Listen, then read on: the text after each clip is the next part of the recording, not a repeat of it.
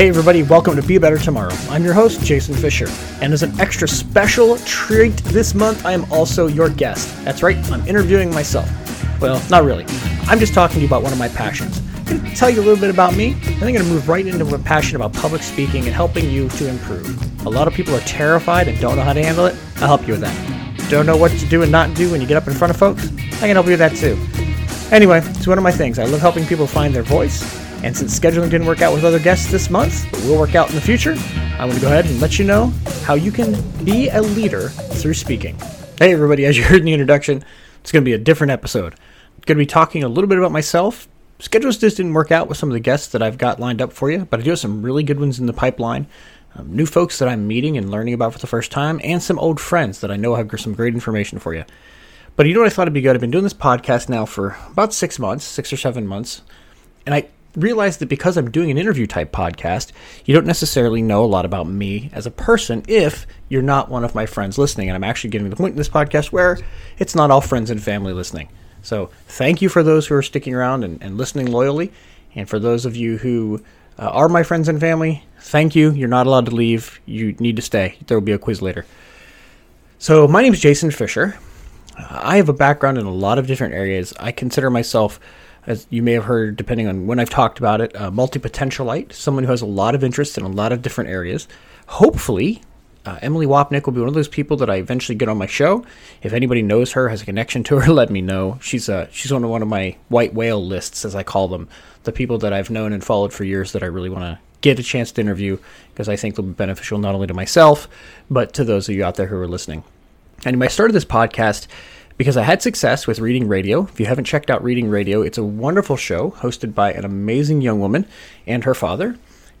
It is my daughter and I doing young adult fiction book club type reviews. So we get together, we have a group of people online that hopefully are reading the books with us, and we read young adult fiction, both past and present. We examine the books from her point of view, from my point of view, from just different areas. It's a great way to start a conversation with your kids. And because I'm reading the same books that she's reading and she's passionate about, there's usually something for us to talk about, even if mom and sis are sometimes left out. That's okay. We'll build relationships with them some other way. But anyway, had a lot of success with that show, and, and, and it's kind of a test run for what I've wanted to do. I have a lot of background in speaking and presenting, teaching, facilitating. I am an award winning speaker through Toastmasters International. I won their impromptu speaking contest a few years ago, which, as I like to say, makes me the best BS artist in the tri state area. And unfortunately, that's as far as that contest went. Someday, I hope to win the international speech contest, which will make me the world champion of public speaking. So that's in my long term plans. I need to get back to working towards that. Anyway, I work at Centric Consulting. You may have picked that up listening to the show as I talk about various things. It's it, it's a medium sized national company that does business and technical consulting. So I get to do a lot of a lot of different things at different times, which works out really well for me because, as I said, I bounce around a lot. I had looked at my resume. I switched jobs every two and a half years, and so consulting works out pretty well for me to be able to get those different opportunities that I'm looking for. But one of the other things that I'm really passionate about is helping people to find their voice through speaking and presentation coaching. So I work with a small group inside of Centric, helping them to grow and learn uh, about public speaking and why it's important. Now, I, being passionate about it, think it's important for everybody. I think being able to present your message and your thoughts well in front of people builds credibility for yourself and for your message, whatever that is. Sometimes we know we have to go into meetings and sell, not maybe to sell the deal, to, to get the sign, signature on the contract, but you're convincing people in your organization to do to decide to do a certain thing, to head in a certain direction. Being able to present your message with poise, with talent, with grace, all of those things makes you more credible. It just makes people more apt to believe you and listen to you and, and think that your ideas are, are worth it. Simple presentation skills are just good habits for when things don't go as expected as well. So, how many times have you been in, in a meeting or something at work, somebody puts you on the spot, and suddenly now you feel like you have to say something and you're stammering and you're stuttering and now you're turning red and you're feeling nervous. Those things don't have to happen. I always say that you can't get better at speaking by thinking about it. You have to actually get repetitions. And what that does is build muscle memory just like anything else. Even now, as I'm talking to this microphone, I am reminded about the feedback I get at Toastmasters about going too fast. When I get excited about something, I talk faster. And so my goal here is to find places to slow down and pause, to take a breath, and to use the skills that I've learned and built over years to present my message in a better way. And listen, people, speaking is leading. It's the slogan for my website, Jason R. Fisher. If you had a, had a chance to look at it, go check it out. Companies value and promote leaders. If you're out there drilling the message of the company home, if you are presenting in meetings, in conferences, or wherever, and you're presenting well, you'll be seen as a leader. I love public speaking as a way to promote yourself externally and internally as in an organization. Because there's something about being on the stage or in front of people that automatically puts you in the default category of a leader. People talk a lot about being thought leaders, and you can write articles, and if those articles go out and, and a lot of people read them, that's one way to become a leader, to become a thought leader. But another way is to stand in front of people and tell them what to think. And it's a great way to set yourself apart from the rest of the pack, learning how to do that well. Being a quality and engaging leader or speaker makes you memorable to yourself, to clients, to potential clients, potential employers. Listen, every interview is an impromptu public speaking contest, whether you like it or not. You're going to sit down with somebody and they're going to ask you questions. Some of them you're going to be prepared for. The same ones you get asked all the time. Where do you see yourself in five years? How would you handle this particular thing? Have you dealt with difficult people in the past? We all know those questions are coming. But occasionally you get thrown a question that you're not prepared for. And being able to respond quickly and handle that question, knock it out of the park, sets you way apart from everybody else. And being able to just be relaxed as you do it. A lot of people go into interviews and they're nervous, they're tense. I find that when I'm most relaxed, honestly, when I least care about the outcome of the interview, is when I do my best because I can let my personality shine through and people want to see who you are. They want to know who they're going to be working with next week if they hire you. And if the person you're presenting in the interview isn't the person that you'll present in a week when you're actually on the job and hired, it's a disappointment and it can just lead to issues. Now, why would you need a public speaking coach? I'm going to take a few seconds to push my to push myself on this, and I'm going to just go into a little delivery on how to get started. Coaching builds your confidence in your ability to deliver the message you want to deliver. If there's a message you want to deliver, a coach is a great way to help you get started figuring out what that even looks like. What way do you want to deliver? How do you want to go about it? Should you be funny? Should you be serious? Where do you tell stories? What stories do you tell? What do you trim down? What are the main points? We can help focus all that. There's really three categories for public speaking coaches. One is on the content itself. Uh, if you listen to my interview with Damien Sinodinos, he's good at uh, helping people trim down their decks. He's he's hand drawn decks for people because he's an artist and he's helped people in that area. There's people who help with delivery. Damon can probably help with that as well. This is these are the two areas that I really strive for. Um, I can help you figure out what your content is and deliver it more effectively. And there's a third piece to that, probably my the weakest area if I had to pick one, and it's about how to get out there and find places to speak. How do you get that? How do you land the gig? How do you get out there and get your name known? Those kind of places. But there are there are coaches out there for that. Coaches will help you see yourself as others see you. Oftentimes we'll do something and we'll think we did a horrible job, and turns out it was fine. It was it was great uh, we're just too hard on ourselves. Or the opposite's true. I've I've had a lot of people with a lot of confidence, and I have a lot of issues that we need to work through. And without that humility, it's difficult to come to somebody and say, "Can you give me some feedback and help help me figure out how to improve?" You can't improve without feedback, and you can't get feedback without humility. And a coach can do that in a non-threatening, safe environment where you can get what you're looking for and get better. Listen, Tiger Woods, Michael Jordan, LeBron James all have one thing in common. They have coaches. They have somebody there talking to them about technique, observing from the outside, from the outside, and giving them a little something to improve on, or giving them a different perspective on what they can do.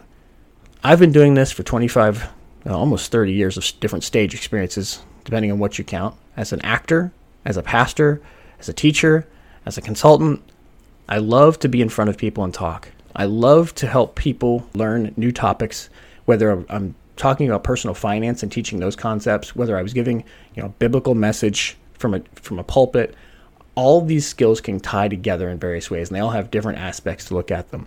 If you're looking for a coach, I'm the guy that you can look to. Uh, check me out at jasonrfisher.com. And then I'm just going to give you a quick run through of things to consider when you're looking at figuring out how to speak in front of people. All right, so whether it's starting your side hustle, getting that business started that you've always wanted to do, or simply having an online resume for yourself, you need a website. Something simple, something clean, something that people can find when they look for you. You don't want them to find your Twitter account, your Instagram account, or anything else like that. You want them to find what you want to be shown. That's why I suggest DreamHost for all of your hosting needs. I've used DreamHost for 10 years. They've got awesome plans and great little techniques that will help get you started, including one click installs of the web's most popular software, WordPress. WordPress powers 30% of the internet, if not more. I use it for all of my sites. You can see it in the footer, the bottom of my sites. It's easy to get started. It walks you right through. Perfect setup for exactly what you need.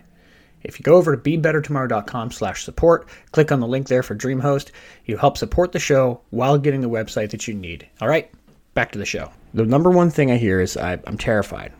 I'm nervous. Listen, everybody is. That's the big secret. If you're not nervous, if you don't get those butterflies or that excited feeling in your stomach, it's because you don't care. And if you don't care, you shouldn't be doing this in the first place. I tell my daughter all the time the only difference between nervousness and excitement is your expected outcome. If you're nervous, it's because you expect a negative outcome. If you're excited, it's because you expect a positive outcome. But nervousness and excitedness feel the exact same way in your belly. So, what you're he- feeling is fear and interpreting as fear because you've been told to fear this thing called public speaking may just be because you're excited and you have a message to deliver and you want to get out there and make it happen. What you need to do first is put yourself in your audience shoes. Who are they? Age range, educational background, technical understanding if you're doing a technical talk. Figure out who you're talking to and, and figure out what information you have that they don't. Oftentimes, not always, especially in our big divided world, but the reason people would disagree with you is because you have information that they don't. I cannot tell you how many fights I've had with my wife to only get to the end for her to say something brand new to me. And I'm like, uh, oh, well, I didn't know that. If I'd have known that, we could have saved this whole conversation. It would have been much easier.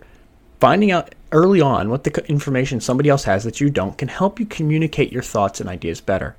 Thinking about that, even processing through that of, okay, so what have I learned doing this that I didn't know in the beginning, or that maybe these people that I'm talking to don't know and understand? And then how do I communicate that information effectively so that they can get on the same page with me and we can move forward? Well, it's the same thing you got when you got through middle school or elementary. Well, middle school is probably when you started writing essays. You're going to build an introduction, a body, and a conclusion. Now, you're going to have to figure out what your the idea of why you're doing this speech is. It is it just to inform somebody? Is to inspire them? To entertain them, to persuade them? You know, what are the different concepts that you like? There's different speeches for different purposes. Obviously, I have a dream. Martin Luther King was meant to inspire a nation, not to entertain, perhaps to persuade, but I think a little bit more to, to inspire. Whereas a State of Union address is more of an informational speech, a little bit of inspiration, a little more information, maybe some entertainment, um, just because we live in a TV culture, but probably not mostly to that point if you're somebody who wants to inspire people to pursue the goal that you pursued, uh, weight loss, for example, you want to inspire other people that they can do the same thing, but you also want to inform them on the ways to go about it, well, then your message is going to take a different form. But at the same time, you're going to have those three phases. In your introduction, you're going to grab their attention. The biggest enemy of public speakers today, all of us, is in the pocket of our audience. You've got about 30 seconds to get my attention and engage me in some way before I pull out my phone and start playing StarCraft or uh, whatever game is hot at the time in my brain. I've been in dark kind of auditoriums before, and you just watch it. Lights start light, lighting up, and you, you, you, you tell yourself, you tell yourself, I hope they're taking notes. You want to believe they're taking notes, but odds are you've just lost them. You're not as engaging as you thought you were. Doesn't matter. Push through because people do have some degree of attention going back and forth. And oftentimes, when you say something that is attention grabbing, you'll be able to pull them right back in. In your body, you're going to make your points. In this process, you do want to kind of label the thoughts that you're having. Uh, people are maybe taking notes, but if they're not, their brain still needs help digesting the information. Tom Henschel has a, a method he calls sorting and labeling, and I think it is incredibly important I use his example because he's just a great communicator, a great podcaster, and a great teacher. but I've used the same kind of process. You have to tell people how to interpret the information you're giving them. So it's often helpful to say, you know, these are the three points about why you should lose weight. These are the four ways that I'm going to tell you to make it easy to lose weight without doing a whole lot extra. Giving those numbers helps people to sort the information that you're giving them. So if I was writing an outline, you've done that outline work for me. So I don't have to think about what you're saying. I don't have to think about how to process the information. You're doing that for me verbally, and it makes it much easier for the brain to digest. I don't get my brain doesn't get as tired. I don't have to think as hard. I can just focus on what your message is and what you have to say. Then let me give you some introductory uh, tips, quick hits that you can take away if you do have something coming up or you're interested in it. Ask a question. It's a great way to introduce a topic or grab people's attention up front. Ask a strange question. Um, ask something that really doesn't have anything to do with your topic, even as long as it, it gets people engaged. Or make a startling statement. You've probably seen people get up and uh, one in five children will go to bed hungry tonight in our city. Can we can we allow this to happen? Something that grabs people's attention, or what I really love to do, is to make a connection with a good story. Now, storytelling has could be an entirely separate topic because there's a, there's a real art to storytelling the right way, so that I'm not just telling my story, but I'm telling our story. One of the big things on that is is the right amount of detail. If I tell you about uh, my dad and I start telling a story about the things my dad used to say to me, you may start putting yourself in that same seat, picturing your father. And so we've now created that bond. But if I then tell you about my dad's artificial eye, well, that probably eliminates your dad from the picture, and now the connection is not quite as strong. That's a side note. But make a connection by telling a story that, that brings people together. Something that's common that also has to do with uh, the topic at hand, or something that's going to embolden uh, your message because people won't remember the facts, they won't remember the numbers, but they will remember the story. I worked with a group a while back that they worked with hungry students, which is why some of these examples are on my mind. And so what I said is, look, you can talk about how many kids go hungry, you can talk about the, how much it would cost to do that, but what you do is you tell the story of Ella. Ella is one girl who was helped by your program. Ella was going to bed hungry at night and so now Ella is able to do better in school. Her grade point average went up. And I'm not saying you make these this up. You have to find somebody whose story can be used to tell the overall story that you're trying to accomplish. Anyway, I, again, I said storytelling could be its own podcast, and maybe I'll do that someday later. Um, just not to do it right now because I just want to do an overview. After you've got um, people's attention introduction, let me give you a few don'ts. These things just are my pet peeves. I don't have scientific data to back it up, which goes against some of my principles, but still, don't complain. How many, I, I can't tell you how many times I've just sat down in a meeting or in a conference and somebody complains about the food or complains about this thing or the other. I don't want to be reminded of the negative things happening. The food could be the worst food on the face of the planet. But when you start complaining about the food, it ties the complaint not to the food and the food prep, it ties the complaint to you it puts you in a negative light of complaining and, and associates you with that negative experience, and you don't want that. Don't acknowledge preparation or trouble. Go into a meeting and say, "Hey guys, I'm sorry I didn't have a whole lot of time to put this together," I'm, or "I'm sorry you have to listen to me." Don't. Just don't. If you're not worth listening to, cancel the meeting, send out the deck, and just give me the information. Don't waste my time. Nobody wants to be in meetings. So if you want to present and you want to do it well, just do it. Prepare well so you won't have anything to complain about, or don't acknowledge it because odds are you're not going to do that bad and no one's going to notice that you didn't do any prep. You're just couching it for when you do bad and you have an excuse. And just don't do that. Don't bury the lead is a, is a big point. A lot of people start talking and ramble. Your introduction, I'm not a big memorizer. I don't think you should memorize most of what you say. You should know your points and you should talk just like you talk to a friend so you can be authentic, casual, transpa- and transparent. But if you bury the lead, what'll end up happening is you just get people get lost, they don't know how to process what's going on, and then you're going to come back around to it, and it's going to be harder to grab their attention. And of course, the big one, which is going to be difficult, people will complain that it's not possible. Don't let the nerves overwhelm you. I'm going to teach you one way to prevent that from happening, and I hope you hope the microphone can pick it up. Ready?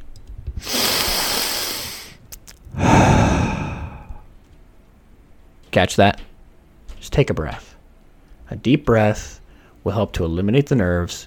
It'll let you focus and let you jump back in on what you're talking about.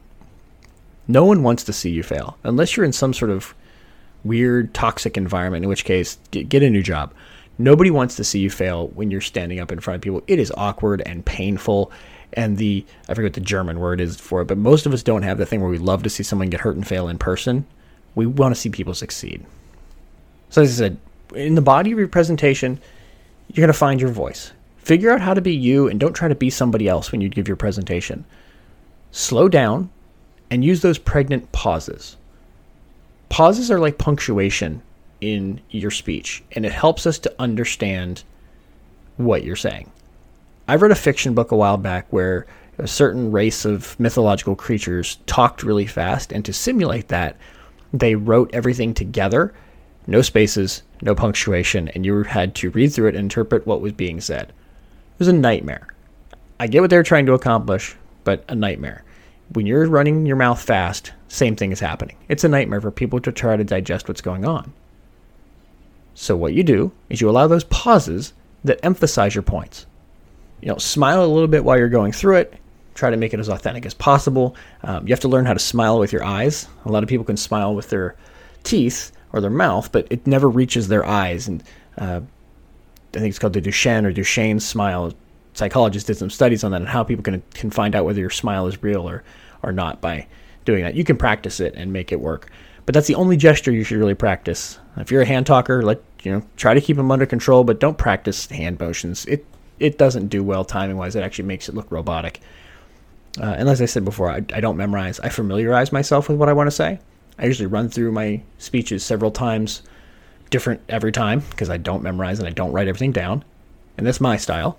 That way, I know the topics, I know the points, I know the stories I can use, and I'll, I'll look at the audience and kind of evaluate what's going on, seeing what's hitting, what's not, and I'll uh, kind of do it on the fly. But I know my content. I know what I'm going to say.